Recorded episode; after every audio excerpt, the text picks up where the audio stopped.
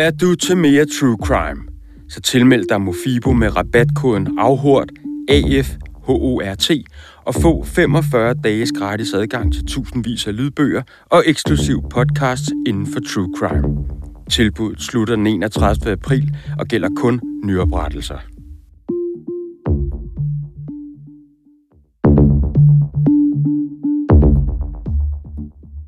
Velkommen til Afhørt på Ekstrabladet, vores ugenlige krimipodcast, hvor vi grænsker de vigtigste sager i ugens løb. Hvert på programmet, det er Camilla Marie Nielsen, og jeg hedder Dan Bjergård. I denne her uge, der skal vi vende tre sager, der alle sammen har det til fælles, at de handler om drab eller drabsforsøg, og øh, flere af dem med tråde til bandemiljøet. Vi skal blandt andet forbi øh, Odense, og så også en sag i Holland, men en sag, der alligevel har forbindelser til Danmark. Vi starter dog med et øh, drab og et drabsforsøg, der er begået under en bandekonflikt i København tilbage i 2020. Ja, og det er altså seks mænd med tilknytning til Loyal to Familia, som i de her dage sidder tiltalt ved retten på Frederiksberg for øh, to drabsforsøg, drab, våbenbesiddelse og altså også videreførelse af den her ved lov forbudte bande Loyal to Familia. Og Sune Fischer, velkommen i studiet. Tak. Du skal gøre os lidt klogere på den her sag. Det er en sag, du har fulgt. Vi har faktisk fulgt den sammen, så lad os se, om vi kan gøre lytterne kloge, øh, klogere på den her sag sammen. Men altså, det er jo nogle episoder, som anklagemyndigheden mener har udspillet sig under en øh, konflikt i foråret 2020. Hvad, hvad er det øh, for en konflikt, de mener, det drejer sig om? Lad os lige indledningsvis sige, at øh, de her seks tiltalte, de nægter både at være del af LTF, og samtidig så nægter de sig også øh, skyldige i, i sagens anklagepunkter. Sagen, den trækker sig jo øh, et stykke tilbage. Vi har jo dækket konflikten flere gange tidligere også. Altså ifølge vores oplysninger, så øh, blev den startet af at et, et røveri eller et tyveri af en større portion hash, som øh, den del, der nu bliver kaldt for LTF's rødovre-afdeling, de mistede på et tidspunkt. Dengang de mistede øh, den her portion hash, der var øh, de ikke del af LTF, men blev blandt andet kaldt for noget så anonymt som Kærne-gruppen efter et boligområde i Brøndby. Og det udvikler sig altså til, til en konflikt imellem den her øh, nu afdeling af Loyal to Familia, og så på den anden side det, som politiet kalder for Husum-grupperingen. Og hvad er det for nogle øh, episoder, vi, vi oplever i forbindelse med den her konflikt mellem de to? Altså, det er jo en konflikt, som er blusset op og er gået i dvale igen, men den er så i foråret 2020, som jo også den her retssag, den drejer sig om, der, der, er, den jo, øh, der er den jo så blusset op igen. Der kan vi jo se, der, der er jo flere, øh, flere episoder. Et af dem, der, det er jo et drabsforsøg, hvor at, øh, politiet i forbindelse med sagen har udsendt billeder af, af to yngre mænd, der løber rundt maskeret, og som er bevæbnet. Den ene med en usi-maskinpistol. Og så fem dage senere, så er der jo en øh, ung mand, der bliver dræbt øh, ude i et andet sted i Husum. Den del er vi ikke kommet til i anklageskriftet endnu, altså i retssagen endnu. Og det er jo nogle konkrete episoder, som anklagemyndigheden altså mener, at man kan knytte til de her seks mænd, som sidder tiltalt ved retten på Frederiksberg. Men bare lige for at opsummere, så er de sammen tiltalt for to drabsforsøg, og så det her drab, som du nævner, der skete ved Åfløjen den 8. april Øh, 2020. Og altså, det, det første drabsforsøg, som indgår i den her sag, det er drabsforsøg ved Gadelandet, som du jo også nævner her. En episode, hvor politiet går ud og offentliggør øh, billeder, og også øh, levende billeder af to maskerede mænd, som løber rundt i det her boligkvarter. Og det er altså ret øh, voldsomme billeder, de løber rundt, øh, som du selv siger, den ene med en Uzi. Og ifølge politiet, så det, der sker, det er, at de bliver sat af af en bil, der kommer ind øh, i boligkvarteret øh, på parkeringspladsen, og ligesom vender, så den ret hurtigt kan, kan forlade stedet, og ud af bilen, så stiger de her to øh, personer, som er maskeret, og de bevæger sig så med det samme hen imod en gruppe af unge mennesker, som politiet altså mener tilhører den her Husum-gruppering. Og de begynder også at, skyde øh, vildt øh, for sig, men det lykkes de her unge mennesker at, at undløbe stedet, og der er altså ikke nogen, der bliver ramt.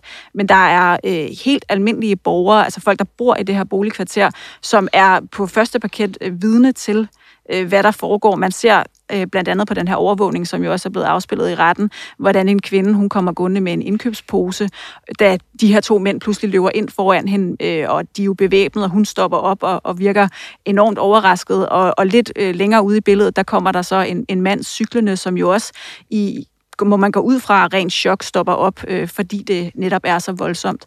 Og så er der jo så et, øh, et drab øh, fem dage senere, som politiet også mener, de kan tilknytte den her episode, eller den her øh, konkrete bandekonflikt. Det er et øh, drab ved Åfløjen, lidt uden for, for København, hvor man altså øh, i det, der er blevet fremlagt i retten, kan se, at der ankommer en, en hvid bil til, til det her boligområde, og bilen den kredser sådan lidt rundt, inden den, den holder stille, og så har man så overvågning af en, en ung mand, som forlader boligblokken og går hen mod sin bil, som også holder på parkeringspladsen foran det her øh, boligområde. Og da han sætter sig ind i sin bil, så bliver han altså skudt øh, på stedet og, og dør senere af, af sine kvæstelser. Og det er, altså, det er nogle ret voldsomme episoder, og det er nogle episoder, som politiet mener at de kan knytte til den her konflikt mellem på den ene side Loyal to Familia og så personer fra øh, Husum-grupperingen. I den her sag, Sune, som du jo så følger og sidder nede i retten, der indgår en, øh, altså et vigtigt del af bevismaterialet, det er de her EncroChat-beskeder, altså en krypteret beskedtjeneste, som jo er blevet kompromitteret, og som politiet så øh, ja, mener, at de kan bevise, at de her mænd, de har øh, øh planlagt de her øh, ja, drabsforsøg, som vi kun er nået til. Jeg ved, at forsvaren har protesteret mod brugen af det her bevismateriale. Hvordan kan det være? Altså konkret har man jo øh, protesteret imod det, fordi at det, der kommer frem på de her beskeder, der, det er ret voldsomt, og det er, det er tungt vejende imod deres klienter. Og, men samtidig så har man jo også øh, principielt protesteret imod brugen af det, fordi at øh, man jo mener, at det ikke er indhentet på lovlig vis. Og hvad, hvad mener de med det, at det ikke er indhentet på lovlig vis? Det her EncroChat-materiale, de her EncroChat-beskeder, er jo øh, opsamlet, opsnappet af af politiet i udlandet, fransk politi og Europol, og som så har sendt det i store datapakker op til Danmark, hvor man så har analyseret det og fundet ud af, hvad man godt kan bruge. Normalt plejer man jo at gøre det i den omvendte rækkefølge. Man, hvis man har en øh, kreds af kriminelle, som har begået en forbrydelse, som man efterforsker mod, så går man først til en dommer og beder om, om dommerkendelse til for eksempel at få lov til at aflytte dem og overvåge dem. Altså elektronisk med kamera.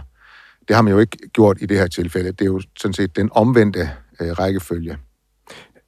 Prøv lige at forklare øh, sådan, så kort som man nu kan. Hvad er øh, EncroChat? EncroChat, det er jo ombygget, øh, modificerede smartphones, hvor man har pillet for eksempel øh, geolokationer ud, og, man, og kameraet er også øh, sat ud af funktion, så har man indsat noget andet dataudstyr i dem, så man kan kommunikere via et andet datanet. Man kan både ringe og skrive beskeder. De fungerer altså som øh, mobiltelefoner, men bare langt mere sikre end en almindelig mobiltelefon, og så kører de altså ikke på det almindelige datanet. Altså en, en, en helt almindelig telefon, som den, jeg står med her, og så er den bare strippet for forskellige apps, og så altså en anden kryptering, som gør, at man i de kriminelle kredse troede, at det her var fuldstændig sikkert. Altså her kunne man tale frit og åbent om kriminelle aktiviteter, uden politiet kunne, kunne lytte med. Det viser sig ikke at være tilfældet. Nu har øh, myndighederne fået brudt det. Og så er der så kommet alle de her beviser, som jo øh, ja, får rigtig mange kriminelle til at, øh, at, at svede, fordi ja, der er jo rigtig mange sager, hvor det her det bliver brugt som, som bevismaterialer. Ved du, hvordan de har fået fat i de her telefoner? Altså, de kriminelle, hvordan, hvordan har de skaffet de her telefoner? Dels har de været udbudt til salg i en øh, helt almindelig butik ude på Østerbro. Butikken er lukket nu, og dels så er der også nogen, som har, har gået rundt og solgt dem. Og hvad, hvad skulle man betale for at få fingrene i sådan en EncroChat-telefon? Altså, det, du får jo ikke kun telefon, du får jo også en eller anden form for, for service med i telefonen. Altså, der er jo, var det 6-7.000 kroner for et, øh, man skulle betale for et øh, kvartal, eller, og 10.000 kroner for, øh, for et halvt år. Så har du både telefonen, og så plus, at du har abonnementet, og du har også øh, en eller anden form for service på det. Du kan, du kan henvende dig til en, eller du kunne henvende dig til, altså til, til en operatør, hvis det var, at du var i problemer med det. Jeg tror ikke, vi kan understrege nok, at det virkelig har været en service, hvor man har talt meget bramfrit. Altså, vi kender sager fra udlandet, hvor man decideret har diskuteret øh, drab og drabsforsøg, og man har sendt billeder af, hvad man enten havde tænkt sig at gøre, eller hvad man har gjort. Og på den måde har man jo altså opført sig meget atypisk i forhold til, hvad vi jo ellers ser i, i de kriminelle miljø, hvor man jo ret ofte dækker sig ind over, under øh, kodesprog, eller i det hele taget slet ikke taler øh, over øh, telefoner eller, eller andre elektroniske beskeder øh, til hinanden, for altså at sikre, at politiet ikke på en eller anden måde kunne knytte det til nogen men det har man altså valgt at gøre her med EncroChat. Man har følt sig virkelig sikker. Hvorfor har man følt sig så sikker? Øh, fordi at man er blevet lovet, at politiet ikke kunne følge med, og det har man så åbenbart valgt at tro på. Altså, det er jo ikke kun danske kriminelle, som har troet på det her. Altså, vi ved jo også, at øh, EncroChat er blevet benyttet af meget, meget store og tunge øh, narkobagmænd ude i Europa og resten af verden. Er det vist hovedsageligt i Europa med EncroChat. Og vi ved jo også, at øh, EncroChat-beskeder og lignende indgår jo også i større narkosager. Så altså, man har virkelig, virkelig følt sig sikker i det kriminelle miljø. Her der kunne man bare gøre, hvad man ville. Og det, det er jo ret vildt, fordi det er jo et miljø, hvor man normalt er ekstremt paranoid og ikke stoler på nogen, og øh, alting skal foregå i, øh, i yderste øh, diskretion. Altså, men, men her har man jo ja, talt helt åbenlyst i, i telefonerne. Øh, som du var inde på, så øh, mener øh, forsvarerne, at, at det her, det kunne man ikke bruge som bevis, fordi der var, ja, det er vel egentlig, fordi der er tale om en form for masseovervågning. Øh, Ja, de mener jo simpelthen, at det er tilvejebragt øh, uden for danske love. Så de mener simpelthen, at der ikke er lovhjemmel for, at man kan bruge det her materiale. Og det, lige i den konkrete sag, så er det jo øh, så 45.000 linjers kommunikation, som anklagemyndigheden har fået adgang sag. til. Det er alene i den her sag, som, som anklagemyndigheden i hvert fald har adgang til, og som på en eller anden måde trækker tråde til de her drab og drabsforsøg i, i, øh, i, i den her øh, konkrete konflikt. Men de har jo så fået lov til at bruge materialet. Der har været en del disputs om, at øh, om, om det skulle fremlægges i retten eller ej, og det, det må man jo så nu. Og du har jo rent faktisk set noget af det materiale nu. Hvad, hvad er der blevet fremlagt i forbindelse med sagen? Altså, vi er jo for, for, forløbig er vi jo ved, ved sagens indledende forhold, og der er vi jo kun nået til drabsforsøget, du snakker om, øh, som du nævnte tidligere med Uzi-maskinpistolen ude i, øh, ude i gadelandet. I forhold til en EncroChat-telefon, den er jo ikke knyttet op på et telefonnummer, men på et brugernavn. Og det der brugernavn har man selv kunne definere, hvis man gik til, til operatøren, eller også operatøren bare givet en et tilfældigt et. Det kunne være Batman, eller Superguy, eller noget af den stil. Det er set for. Øh, I den her sag, der har vi øh, særligt særlig to telefoner, som men, den ene, hvor den ene politiet mener, den har været tilknyttet sagens hovedmand, og den anden har været tilknyttet en mand, som driver et værksted ude på Amager. Og ude på det værksted ude på Amager, der, der mener politiet, at der har, der har holdt en, øh, en, en, en stjålet Audi RS6, som har været brugt til drabsforsøg. Samtidig har der været, anden, øh, har der været opbevaret en musimaskinpistol og en øh, koldt kaliber 45, også på det her værksted. Og fra en telefon, som man mener tilhører værkstedsbestyren, er der sendt beskeder til sagens hovedmand, med, hvor man fortæller om, at nu har man den her bil klar, og de her våben er klar, og man skulle måske prøve at skyde dem. Og der er også sendt et billede af de her våben til øh, til sagens hovedmand. Sagens hovedmand har jo haft en anonym telefon, jeg tror det hedder White Guy, mens at værkstedsbestyren, han jo så har haft et brugernavn, som var opkaldt efter sit værksted. Det viser jo også, at det ikke er alle, der, der lige har forstået væsentligheden eller vigtigheden af, af sikkerhed omkring det her. Og det, Begge... vil altså, det vil sige, at de så erkender, at de i hvert fald har haft de her telefoner i deres besiddelse, eller, eller hvordan skal det forstås? Erkender de også de her beskeder? De erkender ikke beskederne, de erkender begge to, i og med, at man har fundet telefonerne også. Og den ene, den jo så også, der har tilknyttet et, øh, et, et brugernavn, som i hvert fald antyder, at den er tilknyttet et, en særlig lokation. Øh, begge parter anerkender, at de har øh, haft de her telefoner, men de benægter at sende de her beskeder. De taler om, at der har været tale om en slags... De mener, der er tale om en slags puljetelefoner, som har været lånt ud til højre og venstre. Og det vurderer politiet så, at det, det er der ikke. Fordi hvis man har en, øh, en, en krypteret telefon, som er omgivet af sikkerhed, som koster en del penge, så, så vurderer politiet ikke, at, at det er noget, man bare kunne dele ud til højre og venstre, så alle bare kunne låne dem til at, at chit-chatte, som de ligesom lystede.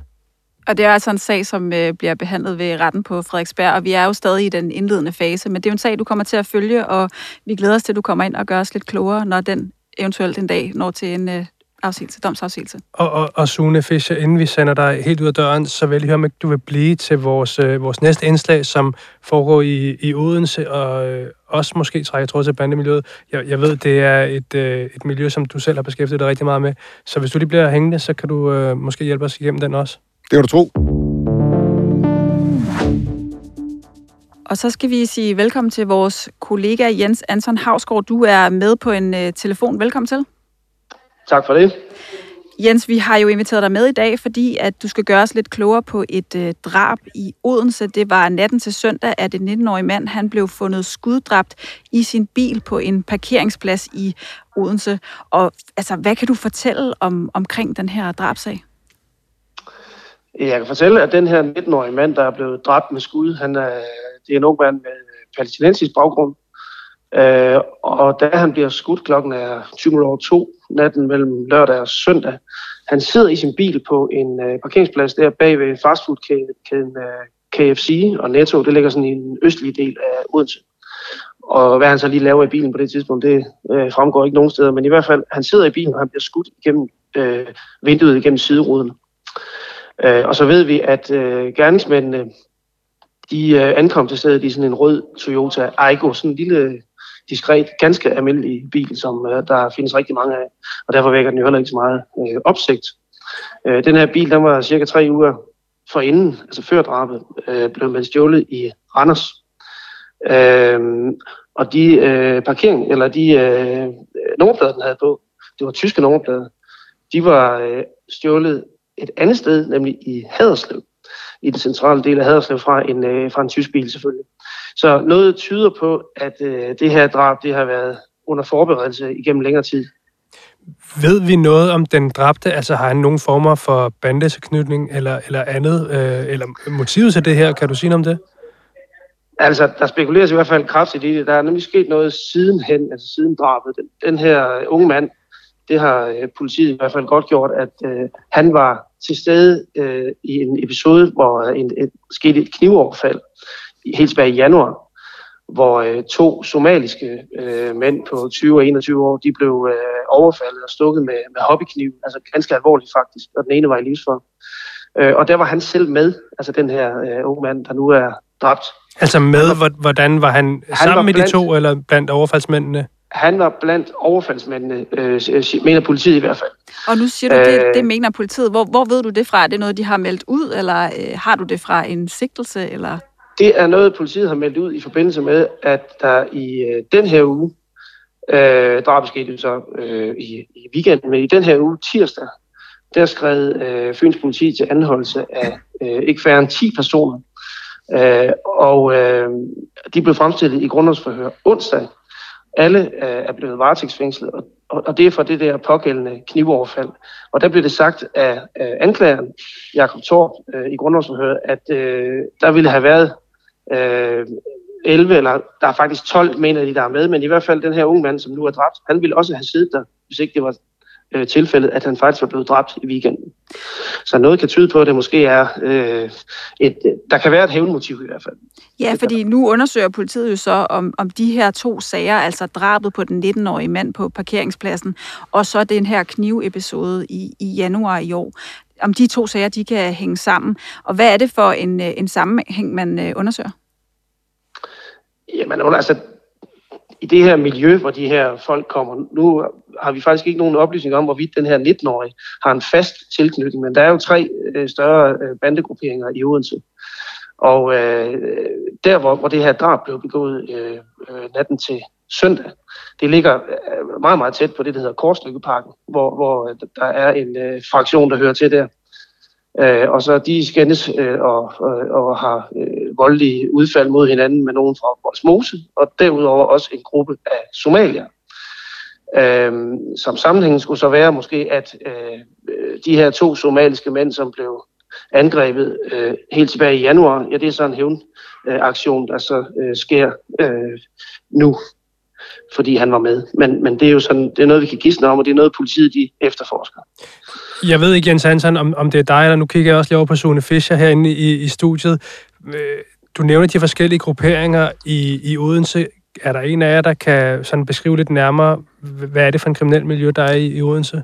Altså, man kan jo sige, at øh, Odense har jo igennem de sidste mange år været ramme for forskellige former for konflikter. Også folk, der er blevet slået ihjel, og folk, der kommer alvorligt til skade. Og Voldsmose har vel i den sammenhæng ikke noget specielt godt ry. Og på et tidspunkt, så var der jo nogen, der i det her kriminelle indvandrermiljø, som blev smidt ud i Voldsmose, og som så flyttede ned til Korslykkeparken, som jo ligger ved Nyborgvej, og derfor er det der Korslykkegruppering, som øh, Jens Hansen udmærket snakker om, at det bliver også kaldt for Nyborgvej-gruppen. Og øh, øh, oprindeligt er det jo, øh, at den her konflikt, de har jo bølget frem og tilbage mellem, øh, det handler også om, om klanstruktur og magt i de her klan, øh, i, i, i de her klanmiljøer. Men Øh, på det seneste så er øh, somalierne, den somaliske del, er jo ligesom vokset ud og er blevet en selvstændig gruppering for sig selv. Og et øh, for et par år siden var der jo en ung mand, som blev slået ihjel ved et tilfælde. Altså, han var det forkerte sted på forkert tidspunkt, da der ankom en scooter en sen aften, hvor at nogen de ville skyde en anden mand, og der blev den her unge somalier dræbt. Det her drab, det har jo også vagt vrede internt i det somaliske miljø. Og det spiller meget bekendt også en eller anden form for rolle i det overordnede billede i, hvad det egentlig er, der sker i Odense. Samtidig kan man så også sige, at det her tunge kriminelle miljø i Odense, vi kan jo se, at de også er tæt knyttet til, i hvert fald Nyborgvejgrupperingen er jo tæt knyttet til NNV-banden her i København, som vi jo også har, eller I jo har beskæftiget med mange gange her i øh, efterhånden i afhørt. Fordi at øh, der var i hvert fald en større gruppe NNV'er, som deltog i den her 19-årige mand, som mistede livets begravelse, da han blev begravet i forgårs. Ja, og man kunne også se, at på sociale medier var der flere fra den her NNV-gruppering, der, der delte hans billede og øh, kondolerede over hans, øh, hans død. Men, men i Odense, øh, der har jo tidligere været de her øh, Black Army og alle mulige andre grupperinger, men, men er der nogen sådan, der bærer rygmærker eller noget som helst i, i Odense i øjeblikket? Altså, vi har jo selvfølgelig Hells Angels, men de er jo stort set ikke synlige i forhold til de her konflikter. Tværtimod så er de jo rent faktisk, ifølge mine oplysninger, begyndt at bekende sig til nogle af de her kriminelle indvandrergrupperinger for at støtte sig op og ned af dem. Ja, og nu vil jeg godt lige vende tilbage til dig, Jens Anton, fordi nu vi har dig i studiet, så prøver vi lige at, at, at gå videre til en anden sag, fordi der, der er jo ikke nogen tvivl om, at, at drabet på den her 19-årige mand, det er i den indledende fase, og det er jo Øh, vi skal passe på, at vi ikke øh, går for langt og gidsner for meget, og det er jo begrænset, hvad vi kan sige. Men vi, har fået en, øh, en læserhenvendelse, som vi tænker, vi vil, eller en lytterhenvendelse er det jo selvfølgelig, de læser jo ikke noget her. Øhm, og vi tænkte, at vi vil øh, spørge dig, fordi du er ekspert på det her øh, område. Øhm, og det drejer sig om en, øh, en sag fra Horsen, som du var til i, i sidste uge. Der var øh, fire mænd, de var tiltalt for dødsvold mod den her 20-årige mand, Tobias Jødal, som jo blev fundet hårdt såret i bagagerummet på en bil den 11. maj sidste år. Øhm, og og den, det var en sag, der var for retten øh, ved Horsens, hvor man jo blandt andet behandlede det her med, at, at, at op til sin død, jamen der var han blevet overfaldet med peberspray, øh, spray, og han var blevet slået bevidstløs, og så var han blevet smidt ind i bagagerummet på den bil, hvor han jo så senere bliver fundet ret hårdt såret. Øhm, med til historien hører, at gerningsmændene de kører ret vildt med den her bil, mens at øh, Tobias øh, Jødal, han ligger hårdt såret, og på et tidspunkt så forulykker bilen, og de undløber så stedet og efterlader Tobias Jødal øh, med øh, livet i fare. Altså han er i livsfare på det her tidspunkt. Og det er jo også kommet frem, at, at, at under den her afstraffelse i bilen, der bliver han også overhældt i ansigtet med Red Bull. Altså selvom han ligger næsten bevidstløs og har vejrtrækningsproblemer, så ret grove løjer. Og det var de her øh, fire personer altså tiltalt for at have udsat ham for. Men der skete jo det, som for nogen var ret overraskende, at selvom de var tiltalt for dødsvold, og så også for at have efterladt Tobias i, øh, i øh, livsfare, jamen så blev de kun dømt for vold og så at, at have efterladt ham. Og altså ikke den her dødsvold, selvom Tobias han døde kort efter overfaldet. Og det er der altså en, en lytter, der har skrevet ind og spurgt om, øh, lytteren Jesper, han skriver, hvad er op og ned i den her sag, og hvordan kunne de tiltale slippe så billigt? Hvad øh, kan du fortælle om, om det? Ja, altså der er blevet holdt fem øh, retsmøder i, i den øh, nævningssag ved retten i Horsens, som så blev afgjort torsdag i, i sidste uge. Øh, og det er rigtigt, der, øh, der, der faldt øh, skyldkendelse og, og, og dom efterfølgende, og i stedet for at blive dømt for dødsvold, som, som der ligesom øh, var lagt op til, i hvert fald ikke mindst for dem, der sad på tilhørpladserne, for de var de der 30 pladser, der var, der har familien siddet, øh, og de nærmeste venner, de har siddet ligesom på nåle øh, og, og fulgt med ved alle fem øh, retsmøder.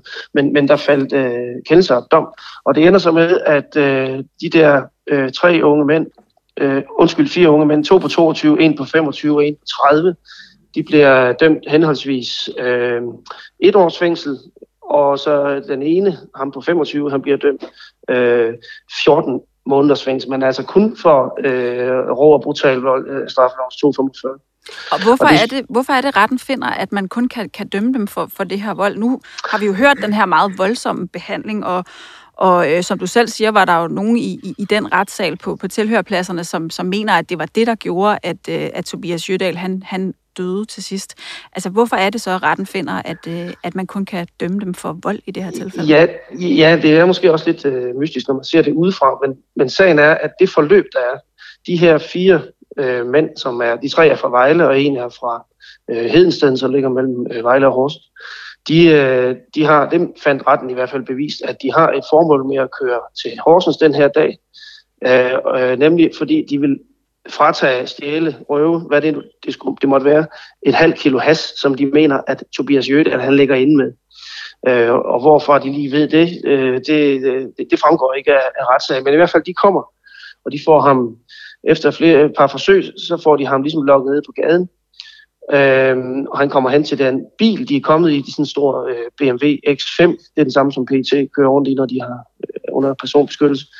Øhm, men de er, den her bil i øvrigt, den er, den er på papegøjeplader, så to af de her store øh, unge mænd, de sidder faktisk inde i, i bagagerummet, øh, mens de kører. Men de kommer hen til døren, og han får så det her slag, lige pludselig ud af det blå. Den 25-årige mand, som nu har dømt for de 14 måneders fængsel, han slår ham. Men den form for vold, han slår ham med, et slag med knytnæven, det er øh, efter den almindelige voldsparagraf.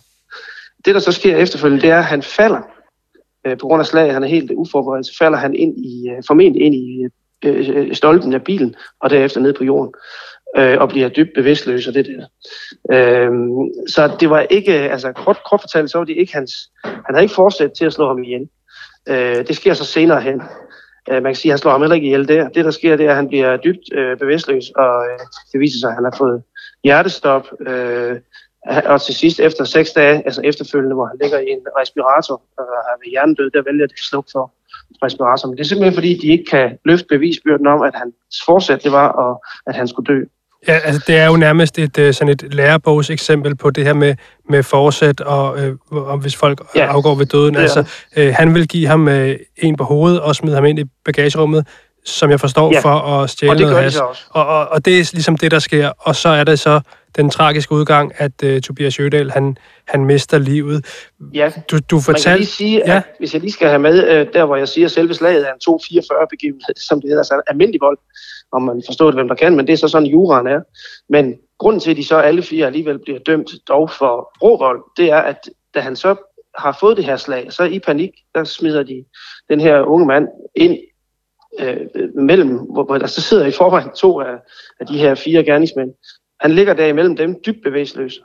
Øh, og der, øh, der smider de så Red Bull i hovedet på ham. Det vælger retten så at tro på, at det er faktisk for at vække ham, fordi de er i panik. Altså det er ikke en, en, en handling, som de gør for at, øh, sådan i, i ond hensigt. For inden det, og det er derfor, de får 2,45, øh, altså den rå brutal vold, det, det bliver dømt for, det er fordi, de overfalder ham med feverspray, inden de smider ham ind i bilen. Så, så altså... Øhm, og, og, og det er så, hvis man, altså, hvis man bruger et våben, så er vi oppe i straffelovens øh, paragraf 245, altså ja. grov vold. Men jeg skal lige høre, hvordan ved politiet, at de har hældt Red Bull i hovedet på ham? Øh, jamen, det, det fremgik også af de forklaringer, der var. Altså, det var selvfølgelig med i anklageskriftet, men, men det, det, det var, der er ikke nogen, der har bestridt selve Så det, det var noget, de selv har fortalt, de her øh, mænd? Ja, den ene af dem, ja. Okay. Du, og det, jeg kan så lige sige, at øh, når nu de øh, bliver... Øh, øh, den reaktion, der var inde i, inde i retssalen, den, den var ret speciel, fordi dengang, hvor øh, efter de bliver kendt skyldige, og de får så strafudmåling, altså på henholdsvis 3 gange et år og 14 måneders fængsel, der rejser stort set alle af de her 30 sig op under stor larm og i protest, og et par stykker af dem råber op mod dommeren, og så går de ud. De skubber sig over, at dommen var sådan, som den var. Og så vidt jeg husker, var det jo også en voldsepisode, hvor at flere, øh, altså en hel gruppe mødtes efterfølgende for at mindes øh, Tobias Jødal ved sådan en, en, øh, en fakkel, et fakkeloptog ja. og en mindehøjtidlighed ved, ved en, en plads tæt på, hvor han, han blev fundet såret. Så det har altså været en sag, der, hvor... Det var faktisk kørte galt på, øh, ja, på, på det hedder Nørretorv i Horsens, og det var, det var der, hvor der mødtes, var næsten 400 mennesker, der, der mødte op øh, efterfølgende med fakler og, og, og øh, lavede sådan en, en mindehøjtidlighed for ham. Og det var samme sted, som bilen kørte galt efterfølgende øh, dengang, da, da det skete. Og det er jo sådan et, typisk eksempel, når vi er ude til sådan nogle her sager. Så kan det godt være, at man, man skriver, øh, man gør sit arbejde, men, men det er jo sager, der handler om liv og død for, for pårørende og efterladte, øh, og, og det er jo ret specielt at, at, at opleve, og man, man kan jo kun forsøge at sætte sig i, i, i deres sted i sådan en sag her. Øh, men ja. nu gik anklageren jo så efter dødsvold. Det fik øh, den pågældende jo så ikke medhold i. Ved du, om, om den her øh, dom den er blevet anket? Jeg, jeg talte med anklageren i, i går faktisk, øhm, og øh, det, i sidste ende er det jo statsadvokaten, der skal beslutte, om, øh, om der skal øh, ankes. Øhm, og de har altså stadigvæk øh, nu øh, fra i dag seks dage til at afgøre det det næste torsdag. Øh, der er gået de 14 dage, som de har til at tænke over det.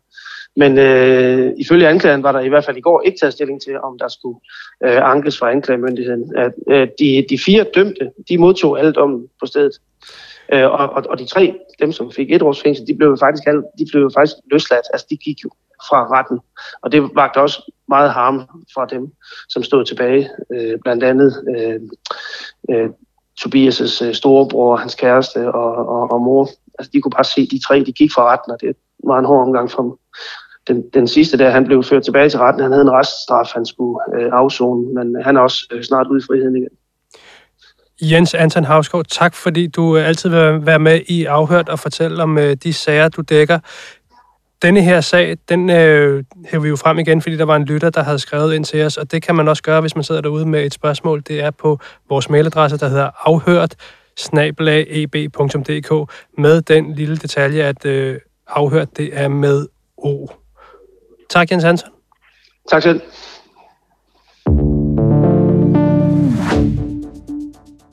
Her til sidst, så skal vi som lovet runde en sag fra Holland, som trækker tråde til Danmark. Det er en sag om den hollandske Satudara-rapper ved navn Vince Keys, som man jo kender i øh, det danske øh, miljø omkring Satudara, fordi han har opholdt sig længere tid i, øh, i Danmark. Han er nu tiltalt for drabsforsøg og våbenbesiddelse i Holland, og med på anklagebænken, der sidder også en 29-årig dansker, og Camilla, nu skal jeg i hvert fald lige bede dig sådan i overført betydning om at gå over på den anden side af bordet, fordi det er en sag, du har dækket sammen med Thorsten Ros. Også velkommen til dig, Thorsten. Tak. I, I har begge to øh, beskæftiget med den her sag, som jo også er på forsiden af dagens øh, ekstrablad her fredag. Hvad er det, politiet mener helt præcis, der er sket i den her sag? Jamen, den 12. Øh, september 2020, der får politiet i, i den lille by Sittard i Holland en anmeldelse om, at der sidder en uh, skudsåret mand i en uh, bil. Den her mand, han viser sig at være en uh, ret stor kanon i det uh, hollandske, den holland, hollandske underverden. Det altså, kan man roligt sige. Ja, Torsten, du har jo uh, beskæftiget dig meget med ham, og, og, og vi skal også ind i hans uh, generalieblad uh, senere i dag. Men i hvert fald sidder han uh, hårdt skudsåret i den her bil, og politiet indleder jo så en efterforskning. Og så skal vi altså flere måneder frem, uh, frem til, øh, jeg tror det er januar i 2021, så foretager politiet en anholdelse i Danmark, og det er anholdelsen af en dengang 28-årig mand, som har bopæl i, øh, i Ringsted, som altså bliver øh, tilknyttet den her episode i Citat. Og det politiet mener, der er foregået, det er, at øh, den her, øh, den her, det her offer, den her mangeårige bandeveteran i det hollandske miljø, han har siddet i sin bil, og efter aftale øh, med nogle øh, personer i det hollandske kriminelle miljø, der har han øh, befundet sig på den her parkeringsplads for at skulle købe noget kokain. I stedet for den her kokainhandel, så kommer der altså to personer på en øh, BMW motorcykel kørende op til ham og affyrer flere skud. Og det er ret voldsomt, øh, den her episode. Det er ret heldigt i det hele taget, at han, han lever i dag, fordi flere af de her skud, de borer sig ind øh, tæt på mandens rygsøjle, og han sidder jo faktisk også i, i kørestol i dag. Men politiet, de trækker altså øh, tråde til en dansker. Altså, de, de mener, at der er en dansk mand med forbindelse til Satudara, som har befundet sig ved det her drabsforsøg. Og derudover så foretager man jo så også anholdelse af den her Satudara-rapper Vince Keys, som vi jo også kender fra og Danmark. hvad er det, han hedder rigtigt? Vince Keys, han hedder øh, Vince Clevers, og det er jo, hvis man nørder sprog lidt, så er det lidt sjovt, fordi at Clevers, det er øh, åbenbart øh, hollandsk, i hvert fald en, en hollandsk dialekt, for det franske ord clé, som jo betyder nøgle, og deraf hans kunstnernavn Vince Keys, altså Vince Nøgle, man kan hvis man skal gøre det på dansk. navn. Det, det, Det kan man ikke rigtigt. Han har lagt sig meget op af, af sit uh, helt uh, almindelige navn. Mm. Og politiet de mener jo så, at Vince Keys, han er skytten i den her sag, at det er, at det er ham, der har affyret de her adskillige skud mod den her mangeårige bandeveteran. Og så mener de, at den her 28-årige dansker, han er så nået at blive 29 år i, i mellemtiden under sin varetægtsfængsling, at han har ført den her øh, BMW-motorcykel, som de altså ankommer til stedet på og kører væk derfra igen. Nu, nu, nu fik vi navnet på, øh, på Vince Keys, øh, hele baggrunden for det. Hvis ikke man ved, hvem han er, altså øh, han var, som jeg sagde indledningsvis, længere tid i Danmark og figurerede med mange af de her danske Satudara-rapper. Man kan ikke just sige, at han, øh, han levede stille eller gik stille med dørene, mens han var kan man prøve at beskrive ham for folk, der måske ikke har set ham? Hvad er han for en type? Vince Keys har jo været en del af Satudaras ret sådan frembrusende adfærd på Instagram og andre sociale medier. Han er sådan en virkelig farverig, øh, sådan øh, velklædt, øh, ovenikøbet ret ofte poserende med trutmund på sine billeder, og dyre biler, dyre solbriller og dyrt modetøj. Altså han er sådan en, en af de der personager, som Satudara i Danmark især har brugt Ma- til at Meget promovere. tatoveret og meget glad for ikke at have t-shirt på på sine billeder. Ja, altså øh, på flere. Nu, nu har Jeg vil han... sige, han er mere afklædt end velklædt. Det, men, øh, det er fuldstændig rigtigt. Mm. Altså, og, og man kan sige, nu har han jo efter sin anholdelse slettet mange af sine billeder på Instagram. Det er der nogle andre, der har gjort for ham. Hans profil, den, den bliver til synlandet vedligeholdt, mens han sidder inde. Men før det, der kunne man altså finde adskillige billeder af ham i, i bare overkrop og i de her sådan lidt lukrative øh, øh, sådan scenarier. Altså, og, og, og en af de ting, hvor han jo også viste sin troskab til, til klubben, det var, at kort før sin anholdelse, der fik han tatoveret det her STTS på, hen over maven øh, på sig selv, som jo er det her øh, kampråb, som Satudara har. Satudara til tab, til tab, Satudara. Og, og derudover, jamen, så rapper han jo så også om sin øh, øh hvad kan sige, tilstedeværelse i det kriminelle miljø. at man kan sige, at han har jo sådan et, et, et, et i virkeligheden nyklassisk filmstjerneudtryk. Altså, vi Ekstrabladet bringer i dag på forsiden et billede af ham, hvor han, han sidder med en øh, Iron Maiden t-shirt og, og holder fingrene i sådan en lidt øh, næsten feminin attitude, men alligevel voldsomt maskulin. Og med dyre, dyre briller og, og, og tætklippet øh, hår. Og vi har, vi har jo tidligere øh, afdækket her på Ekstrabladet, hvordan han var en del af hele den her fight club, som bokseren Patrick Nielsen, der nu også er en del af Sasudara. Ja, det var jo der, hvor vi sådan rigtig blev interesseret i ham, fordi han begyndte at posere på billeder sammen med øh, den anden Satudara-rapper, atypisk, den anden store rapper, som, som virkelig bekender sine sin farver til, til Satudara. Og derudover så optrådte han på Patrick Nielsens Instagram, og altså også det her, du siger, den Fight Club, som var sådan et fænomen, Patrick Nielsen startede, eller i hvert fald coachet for en række meget, øh, hvis jeg selv skal sige det, muskuløse og ret ofte poserende i bare overkrop Satudara-rocker, som så mødtes for at bokse mod hinanden øh, under ledelse af Det Patrick interessante Nielsen. er jo i virkeligheden også ved den her sag, at, at, at den mindst kendte involverede er den nu øh, 28-årige dansker. Ja, og, og øh, hvilken rolle spiller, spiller han i det her? Altså politiet mener, at han har ført den her motorcykel, hvor øh, Vince Keys har siddet på og afgivet skud. Øh, hvad siger han selv om øh, sin rolle i sagen? Altså indtil videre har han ikke sagt så meget officielt. Øh, han blev jo fremstillet i grundlovsforhør i Danmark tilbage i januar efter sin anholdelse i Ringsted. Øh, og der var i, i den forbindelse lukkede døre. Vi fik ikke adgang til oplysninger. Og det møde, retsmøde handlede jo principielt om, at øh, de hollandske myndigheder gerne vil have ham udleveret til Holland hvilket lykkedes. Øh, vi ved ikke så meget om ham, udover at han er registreret i en lejlighed i Ringsted. Øh. Ved vi, hvad politiets beviser mod ham er? Ja, vi ved altså i sagen, lidt ligesom vi var inde på i starten af programmet med, med de her EncroChat-beviser i sagen mod de her seks LTF-relaterede mænd, så indgår der led, ligeledes altså også sådan nogle øh, krypterede tjenestebeskeder i sagen i Holland, og det er blandt andet fra EncroChat, og så er det også fra den tjeneste, der hedder Sky ECC. Og der mener de hollandske myndigheder, at danskeren har været i besiddelse af sådan en slags krypteret telefon, og han i dagen, altså man kan sige timerne op til det her drabsforsøg i september 2020, der har han sendt beskeder til øh, Vince Kies. Vince Kies har skrevet tilbage, og de har altså haft tæt kontakt i, i, i løbet af, af, af den aften. Altså vores kilder med, med indblik i sagen i Holland øh, forklare, at han formentlig er blevet stillet udsigt, at han kunne blive øh, fuldgyldigt medlem af Satudara. Øh, og politiet har jo bekræftet i forvejen over for os i, i Danmark, at han, øh, at han havde en forbindelse til Satudara. Og, og, og det ved vi jo, det er jo ofte sådan noget, som folk vil, vil, vil gå langt fra. Hvis vi lige skal have det her persongalleri sådan helt på plads, vi har altså en øh, øh, ja, flamboyant øh, Sasudara-rocker med danske forbindelser, så har vi den her nu 29-årige øh, dansker, som øh, begge to har været på den her øh, motorcykel, hvorfra der er afgivet skud. Så er der jo også offeret i, i, i sagen, som troede, han skulle komme til en kokainhandel, men som i stedet altså blev mødt af en regn af kugler. Hvem er han, Thorsten? Han hedder, han hedder, hans fornavn er Anthony, øh, og han kalder sig, som vi har været inde på tidligere, Anti. Øh, hvad der ligger i det, ved vi ikke. Han er oprindelig fra Indonesien, og er en øh, forhat skikkelse i det hollandske rockermiljø.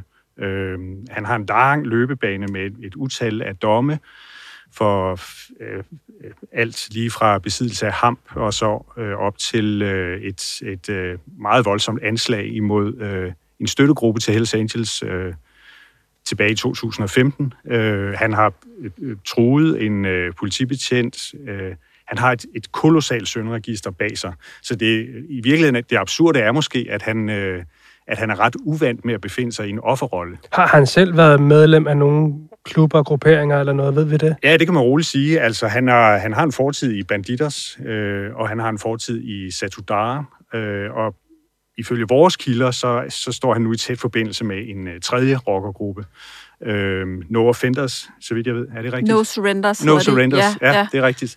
Som jo er en udbrydergruppe fra Satudara. Ja, ja. præcis. Øh, han blev smidt ud af Banditers, øh, ifølge vores oplysninger tilbage i 2015, som følge af, af noget så jordnært til synligheden som en hegnsstrid. En hegnstrid, det må ja. du lige forklare. Ja, men altså, det, det lyder lidt som om, at han, øh, der har været nogle grænsedragninger i, i forbindelse med, med hans bopæl eller noget andet. Vi ved det ikke med sikkerhed, men øh, der er i hvert fald involveret penge. Øh, og han har, han har åbenbart pådraget sig en gæld, øh, som han ikke var i stand til at betale. Og, øh, og så røg han til synlædende ud i det, man i gamle dage også i Danmark kaldte øh, bad standing. Men er det så derfor, at han har skulle øh, skydes i, i den her sag? Ved vi det? Altså, Eller hvad er motivet? Han har et utal af fjender i miljøet. Så... Ja, faktisk så synes jeg lige, vi skal fortælle, at det var jo sådan i starten, da politiet finder ud af, at det er Anti, der sidder der og er skudsåret, så ved man ikke lige, hvor man skal kigge hen, for der er så mange steder at kigge hen. Han har så mange dødsfjender, at det kunne være hvem som helst, der ville ham man til Man kunne have taget telefonbogen og bare bladret for. Og bladret for at finde ud af, hvem det var. Og da man indleder efterforskningen, så finder man ud af, at der særligt er trusler fra to sider. Altså, der er trusler fra en, en, øh, en hollandsk familie med tilknytning til Satodara, som i længere tid har haft en eller anden beef med, med Anti. Og så fortæller vores kilder i Holland også, at, at man altså øh, indhenter det her EncroChat-materiale og Sky ECC-materiale, og der finder man ud af, at der også øh, i længere tid, man taler jo også med, med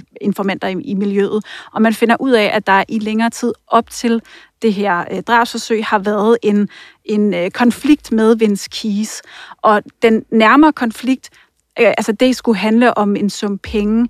Altså, øh, vi har jo talt med øh, en, en hollandsk journalist, som har, har dækket sagen fra øh, den, øh, det medie, der hedder Et Limburg.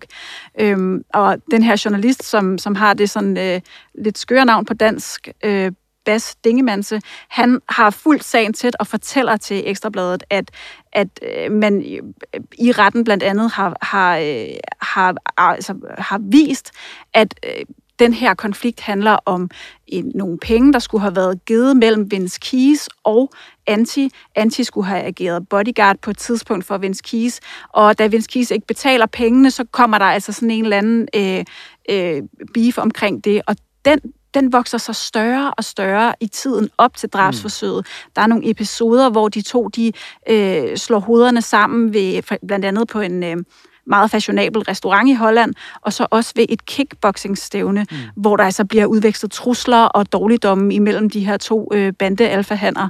Og, og det er altså det, som politiet mener udvikler sig til drabsforsøget i, i den der lille by Sittard i, i Holland. Altså det, det, man sådan populært kan konkludere, det er, at, at det er svært at forestille sig, at der ikke er skyld på begge sider i den her sag i et eller andet omfang. Hvad siger Vince Keys selv til, til, de her, til den tiltale, der er mod ham? Jamen, Jamen, det kan du måske forklare, Camilla. Altså, han... Jamen, altså, Vince Keys, han fortæller jo, altså, han erkender rent faktisk, at han har skudt Anti. Øhm, og han fortæller, at det er sket i selvforsvar. Mm. Og, og det er simpelthen fordi, at han ankommer til, til den her øh, indkørsel eller parkeringsplads, hvor Anti sidder i bilen, og så mener Vince Keys, at han ser et våben. Det er jo også øh, i øvrigt en forklaring, vi også støder på nogle gange herhjemme i, i de kriminelle miljøer, når de sidder tiltalt i en eller anden øh, drabsforsøgssag ved en, en dansk domstol. Øh, men ikke desto mindre er det i hvert fald det, han forklarer, at, at, at han, ser, han ser det, han tror er en pistol, og så trækker han sit eget våben og, og skyder for at, at redde sit liv. Så han har altså ikke, ifølge Vince Keys, haft forsæt til at vel dræbe Anti. Han har alene forsøgt at, at forsvare sig.